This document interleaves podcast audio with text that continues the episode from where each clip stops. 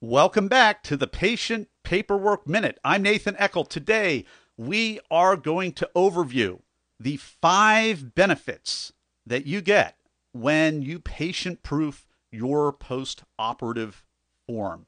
So let's open this up right now. We're going to go from one to the other. We've got 5 big benefits that happen when you have your post-operative checklist and you patient-proof it. And I'll describe in more detail what I mean by patient-proofing, but right now that means what we're talking about. And you say, well, there's no way to 100% patient. Okay, well, let's 90% patient-proof it then. Let's 80% patient-proof it by enhancing the patient experience. It's one of the only areas that isn't regulated or mandated or legislated or micromanaged. You've got leverage to improve and enhance and take your patient's user experience right through the roof. Why not consider doing that?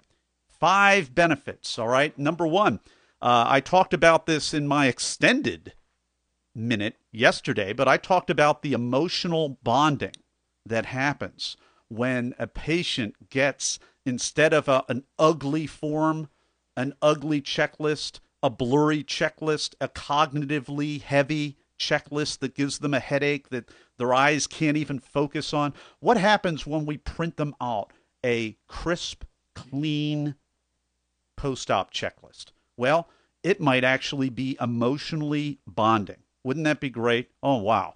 Well, here's another characteristic of a patient-proof post-op form. It's visually clear.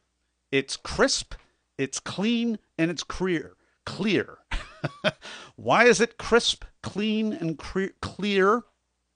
Well, it's because we don't Xerox it. We print it, all right? We print that thing. Well, my staff, they're so burdened. Well, I'm going to give you the margin, all right? I'm going to work with you through this Patient Paperwork Minute to get you more margin and your staff more margin so that they get called back less, so that fewer patients lose their form. And you're going to have more bandwidth, more margin for you and for your staff. Things are going to be visually clear. And another aspect, characteristic of a patient-proof post-op form, it is instructionally sound. Yes, it is instructionally sound. This is where my major expertise comes into play, because there are things that I have read on patient post-op checklists that are redundant. It's a little bit repetitive. It's out of sequence.